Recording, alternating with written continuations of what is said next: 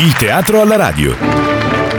Recensioni, commenti e i cartelloni dei principali teatri del Triveneto, nella personale interpretazione di Walter Bristotte. Ogni martedì mattina su Radio Club 103 Dolomiti.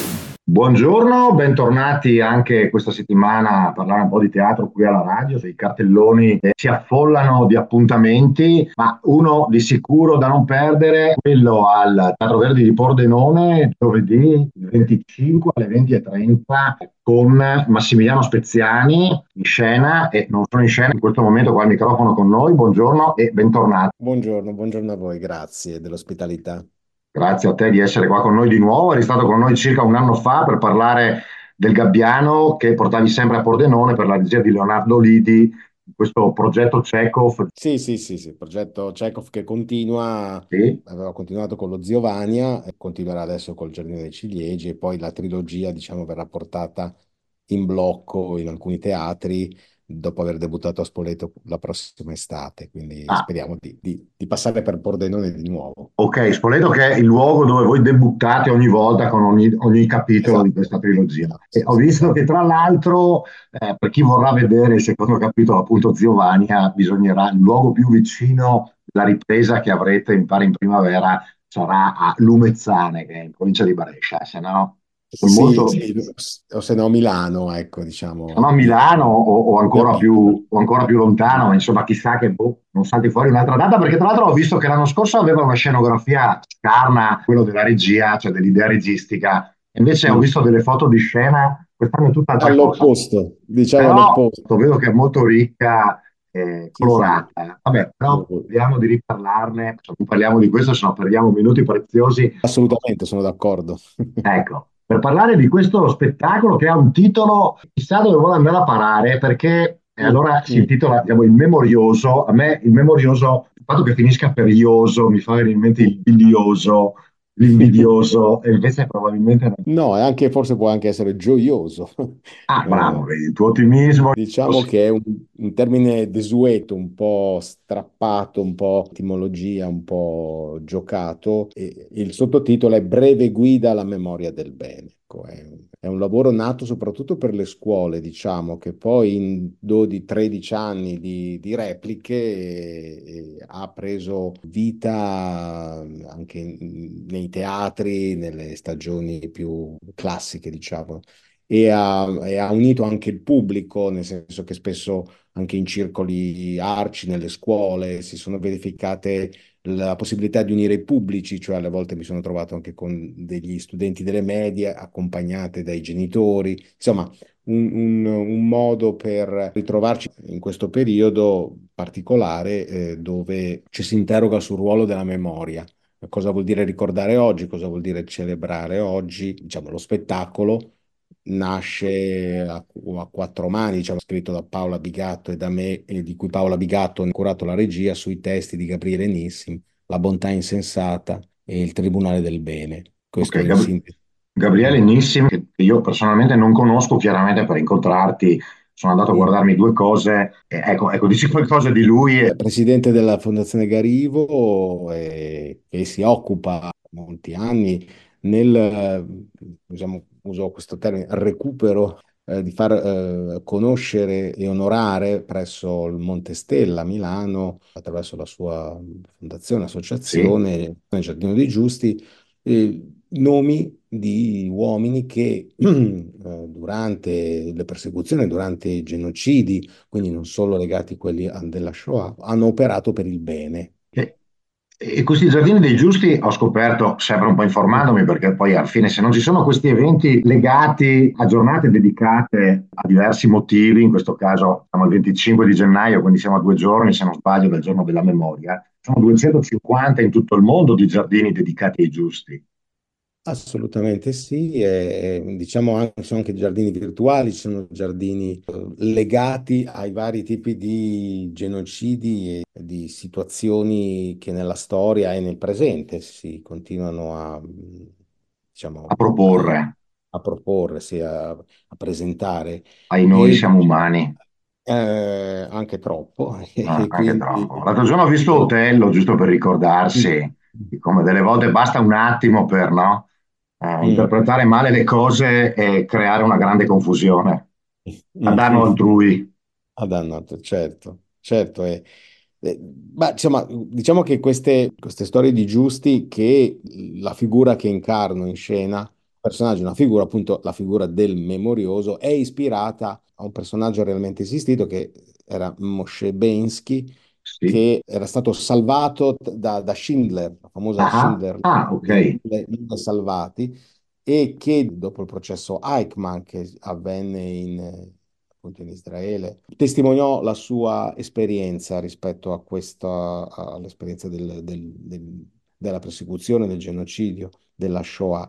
E poi divenne presidente di questo Tribunale del Bene istituito sempre a Gerusalemme, in Gerusalemme presso lo Yad Vashem, il memoriale che ricorda le vittime della Shoah, ma anche coloro che, persone non ebree, aiutarono senza fini secondi, ma per l'amore della vita, di salvare delle persone, rischi- mettendo a rischio la propria vita per salvare degli ebrei. Diciamo che Moshe Bensky eredita questo compito di Tribunale del Bene e porta avanti una personale anche battaglia per espandere il concetto di giusto, che prima appunto erano soltanto non ebrei che avevano rischiato la vita per salvare degli ebrei. Così eh, era la legge istituita nel 1953 dal, dal Parlamento di Israele. E in, in realtà poi lui cercò di ampliare questo concetto anche alle persone che invece non rischiarono solo la vita, ma rischiarono la reputazione, rischiarono, non misero direttamente in gioco la loro vita, ma eh, come diplomatici, per esempio, o parlamentari,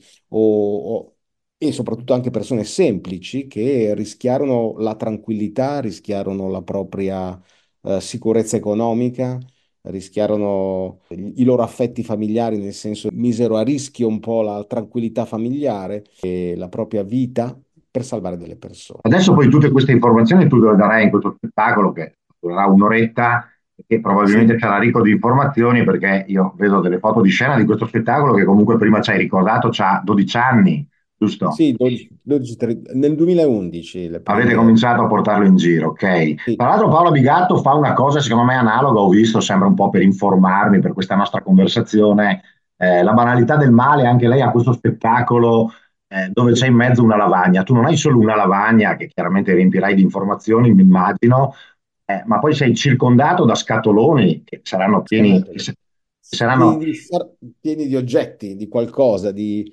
mementi per ricordare, per ricordare le eh, vite, ok? ricordare le storie le azioni di questi giusti, diciamo. Sulla scena si, si presenta un narratore sui generis, si Sì. presenta più una specie di tenente Colombo, un po' Ah, disordinato, ok, che ok, pi- piacevole perché apre queste scatole e, e insieme eh, inizia un, un percorso emotivo, in- intellettuale ma emotivo, per mettere in risalto le azioni di questi giusti e cercare di scoprire per quanto possibile il mistero che si cela dietro un essere umano che decide di dire, di dire un no, eh, un no rispetto a tutto quello che fanno gli altri e che danno per scontato e, e risvegliare un po' un- un- le coscienze, proprio forse perché eh, a loro stessi per primi qualcosa mordeva la coscienza. Ok, quindi segniamocelo per le 20.30 di giovedì prossimo sul palco del Teatro Verdi di Pordenone con Massimiliano Speziani che si presenta questo conferenziere alle prese con un argomento che sembra non possedere e quindi immaginando anche un po' il, il tuo teatro, il tuo modo di essere attore molto fisico, immagino che, che il goffo conferenziere saprà anche trasmettere l'ilarità tra il pubblico che forse è il modo migliore per affrontare argomenti che devono poi lasciarci ilarità, tempo. diciamo una sorta di ironia e di leggerezza, perché poi eh, appunto riuscire a far scoprire che eh, far sentire la possibilità che dentro in questi momenti di, che anche viviamo in questo momento di accesi nazionalismi, di accese identità, poi c'è qualche cosa che travalica. E se non fosse così non sarebbe possibile mettersi nei panni dell'altro e dire che comunque eh, sono delle vite umane da salvare, eh, perché vengono salvate, ma perché, come viene detto nello spettacolo, si ascolta un soffio particolare, un soffio, un vento particolare, che è il soffio del bene, che ha qualcosa di anche misterioso, che non è così codificabile, che non è così razionalmente riducibile a delle definizioni. Vedo che tra l'altro sempre nella sinossi eh, il bene viene visto come contraltare nella sua ambiguità alla banalità invece del male. Perché il bene poi si mescola al male, ad esempio abituati sempre a, cioè, a mo- molte biografie di questi giusti, molte che poi di storie di questi giusti, anche alcune che non racconto, è, evidente la, la, contraddizione, cioè non sono persone con una fedina penale, per esempio, pulita, certo. o delle persone da, da, con un valore certo, morale. Certo. Però no. in, in, quelle circostanze è come se diventassero qualcos'altro che eh, riguarda alzano la, la drizzano la, la, spina dorsale, guardano in fronte e dicono no, questo nonostante tutto nonostante non è possibile, non è ammissibile. Questo è anche eh, interessante per capire il prossimo e noi stessi. Grazie Massimiliano Speziani di averci dato questo input ci farà venire ancora più voglia giovedì di venirti a vedere a Pordenone, dicevo, eh, con lo spettacolo Il Memorioso che hai scritto insieme a Paola Bigatto, che ti ha poi diretto e porti a Pordenone dopo appunto oltre una decina d'anni di repliche Ah, volevo dire che la mattina dopo uh, saremo in, sempre in scena co- per le scuole. Ah, per le scuole. Ah, ok. Pensate perché se uno non dovesse farcela, magari per motivi anche semplicemente dovuti Può venire con le scuole, è una bella, sper- una bella esperienza. Infilarsi in mezzo agli studenti, è una bella esperienza. Grazie mille Massimiliano. Grazie a te Walter, grazie davvero e alla prossima. Grazie. Ci saremo. Ciao.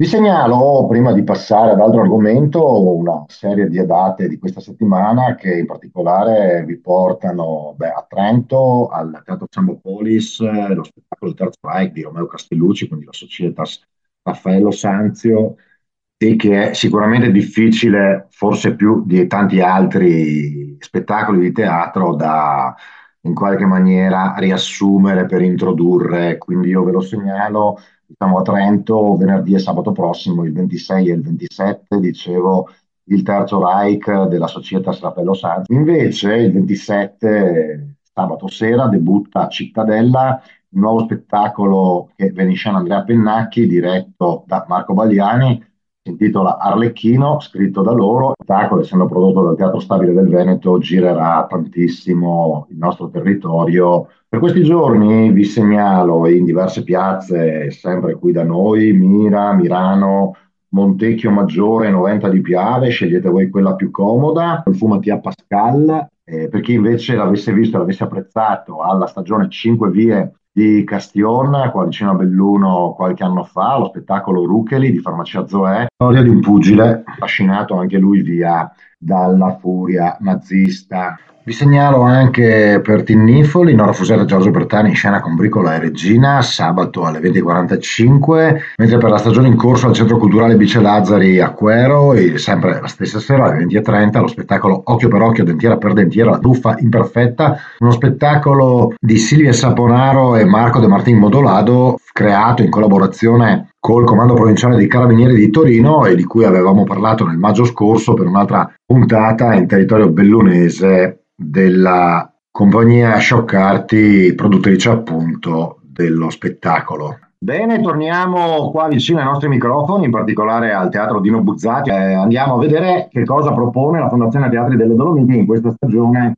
dove pare che la punta di diamante sia lo spettacolo Boomers che arriverà alla tappa anche a Belluno, che sta girando un po' tutto il nord-est.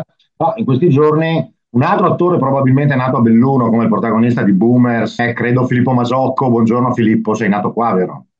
Esatto, esatto, sono nato, nato a Belluno. La carriera teatrale che ti riporta a Belluno insieme a dei tuoi colleghi che sono qua con noi, in particolare Michele Mion, buongiorno. Buongiorno, buongiorno a tutti. Che ha anche un cognome veneto, mestrino quasi, no? Sì, esatto, esatto. Origini venete anche per me. E Danny Lemo invece che è tutt'altro che bellunese, credo veneto, e ha una lunga esperienza all'Actor Studio di New York. Sì, buongiorno, grazie. Sì, okay, infatti tu... non sono veneto, sono newyorkese e i genitori italiani.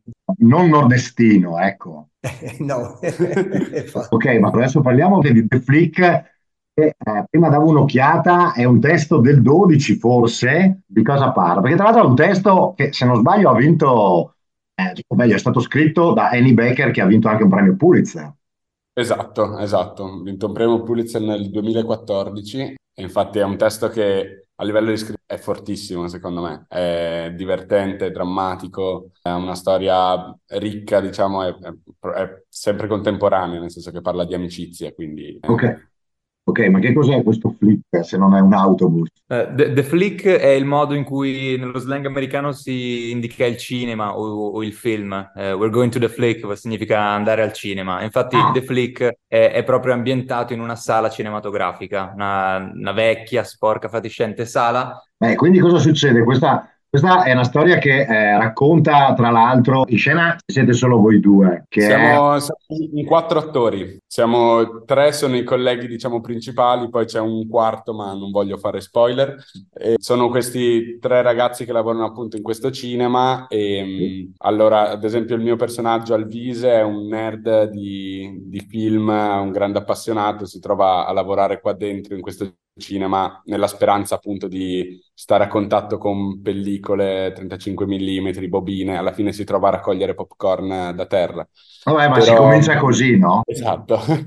e, però eh, conosco anche gli altri due ragazzi, due colleghi con i quali si instaura un'amicizia. Dopo ogni personaggio ha le proprie caratteristiche, le proprie problematiche, il loro modo di vedere un po' il mondo. Eh, qua si tratta chiaramente di uno spettacolo, immagino scoppiettante, non è che uno si aspetta un dramma. Beh, io penso che il, eh, vi fa ridere parecchio come sì. testo, anche se ha una, una vena molto seria sotto, in sottofondo. Eh, è un testo che parla tanto di, di, giovani che non vengono pagati abbastanza, sottovalutati, ah, instabilità okay. economiche, eh, delusione delle loro aspettative, eh, il futuro che non è certo. E tutto in questo contesto di questo cinema, con questo mondo che sta cambiando velocemente. Okay, tutti i temi che per noi italiani sono nuovi, ma tu insomma sei di origine italiana e tra l'altro non mi sembri giovanissimo come gli attori in scena, quindi conosci questa realtà. Sì, benissimo, sono sempre intorno ai ragazzi di quest'età, so, eh, ne so qualcosa che sono 15 anni che ci vivo pure io qui in Italia e vedo ah, le okay. difficoltà e le cose che li presentano. Ecco. Però questa cosa della precarietà, forse, forse negli Stati Uniti, è una cosa che, con cui a voi avete a che fare da ben prima di noi, qua in Europa, credo, no? Sì, è vero. Infatti io mi rivedo tanto in questo testo, anche se io ho 60 anni, però ah. anni 80 mi sembrano uguali agli eh, anni che stanno vivendo i ragazzi oggi di ventenni, ecco. Eh, Gli americani anche in questo caso ci anticipano anche nelle cose negative. Eh, beh, non so se il senso è che accade nella società e, e, e poi you know, giustamente gli artisti la rispecchiano forse un po' più veloce, c'è un po' più spazio di eh, rappresentare queste, queste tematiche. Ecco. Però il contesto è molto divertente, è una grande commedia è quasi eh, banale in, nel suo contesto di come parlano. Sì. Eh, però il messaggio poi in sottofondo è, è, abbastanza profondo. Tutto questo lo vedremo a Teatro Dino Buzzati di Belluno eh, domenica, il 28. Domenica alle 21. Ah, alle, alle, 17 ci sarà un incontro eh, Parleremo al, um, al, Museo Civico, quindi davanti al teatro. Di fronte al teatro, sì. Ci sarà una breve chiacchierata. Beh, insomma, diciamo che la spontaneità della diretta aiuta molto di più la conversazione, ma insomma, anche questa chissà che abbia stimolato chi ci ascolta. Grazie a Michele Miona, a Filippo Masocco e a Dani Lemo che sono stati con noi. Grazie mille a voi. Grazie a voi dell'invito. Grazie.